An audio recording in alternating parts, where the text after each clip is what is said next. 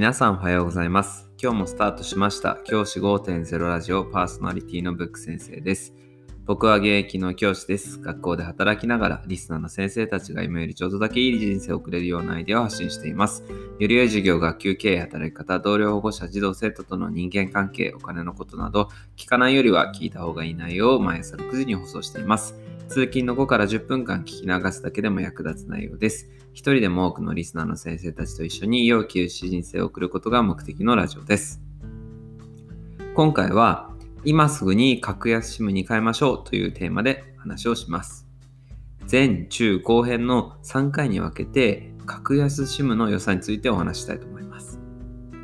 リスナーの先生方、リスナーの方々は今スマホはどこの会社と契約していますか？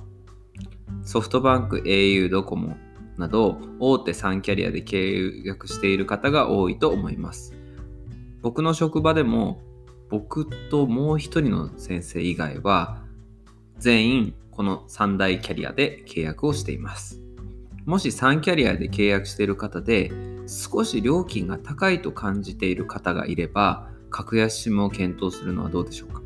今回はその格安 SIM についてまあなんとなく聞いたことあるしニュースとかではやってるけど実際なんだかわかんないなっていう方のために。実際私が格安 SIM を1年以上使っていって、えーいる中で分かったこととかあとはどういうふうなものなのかっていうことを今日から話していきたいなと思っています。今回は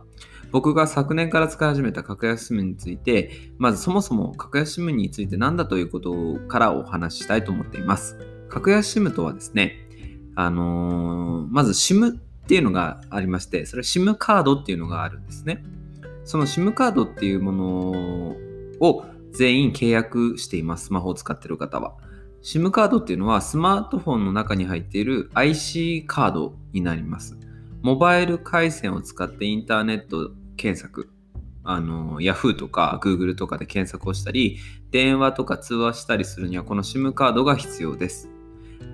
携帯キャリアで購入したスマホには SIM カードが購入時に、はい、あの入れてもらっているはずです。あとはそのスマホの側面のとこ見てもらえるとなんかこうカードが入ってそうなところがあると思うんですね。そこにカードが入っています。最近は eSIM って言ってカードなしの SIM もあるんですけど大抵の場合は今も SIM を入れていると思います。この SIM カード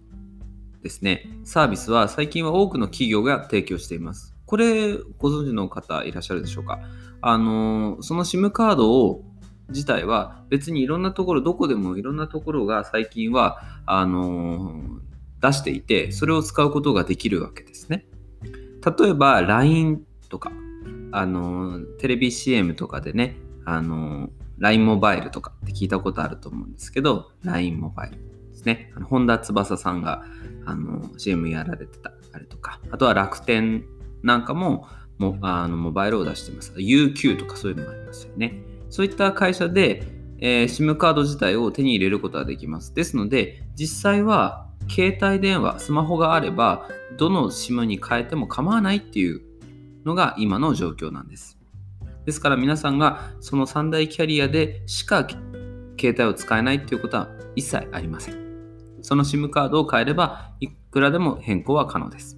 それらの企業が提供する SIM は値段設定がですね、あの大手3大キャリアより安くて格安 SIM というふうに呼ばれています。その意味で格安というふうに呼ばれています。僕は昨年まで携帯キャリアと契約した SIM カードを使っていました。その中で毎月の支払いが高いことが悩みの種でした。読者の読者じゃないですね。リスナーの皆様も同じような波を抱えている方がいるかもしれません。えーと僕は実際ですね、えー昨年まで iPhone と iPad の SIM カードを使って1万5000円近く支払いをしていました。しかし、今年の1月からは、えーなんとですね、1000円で携帯を使うことができました。えー年間ですね、えーそうすると1万5000円を12ヶ月間使うとですね、15万プラス13、すみません、計算つくで、13万、10 18万、18万円ですか。18万円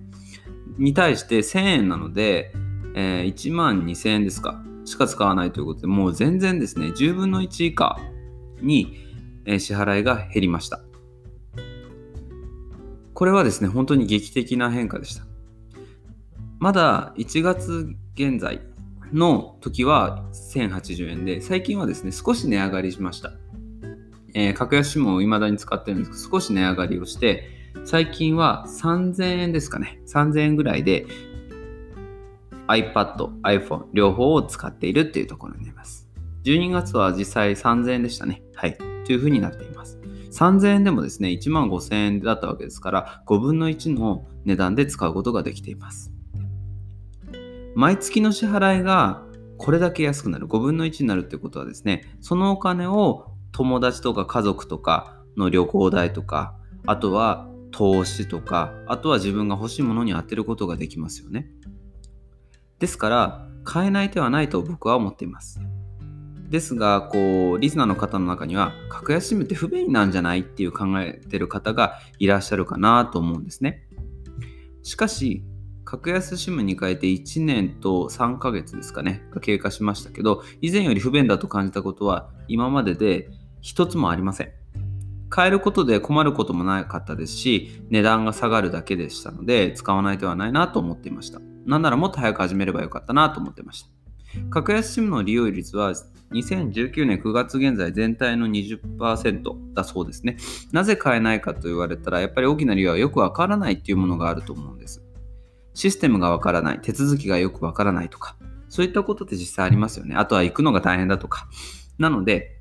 善は急げですから、格安 SIM について、えー、今日の放送、明日の放送、明後日の放送で、ちょっと勉強してみて。もしそれでいいなと思ったら、ぜひすぐに格安 SIM に変えて、少しでも家計をあの黒字化していければいいかなと思っています。次回は僕が実際使っている格安 SIM についてご紹介をしていきたいと思います。最後まで聞いていただいてありがとうございました。じゃあ今日はこの辺で起立例着席。さようなら。また明日。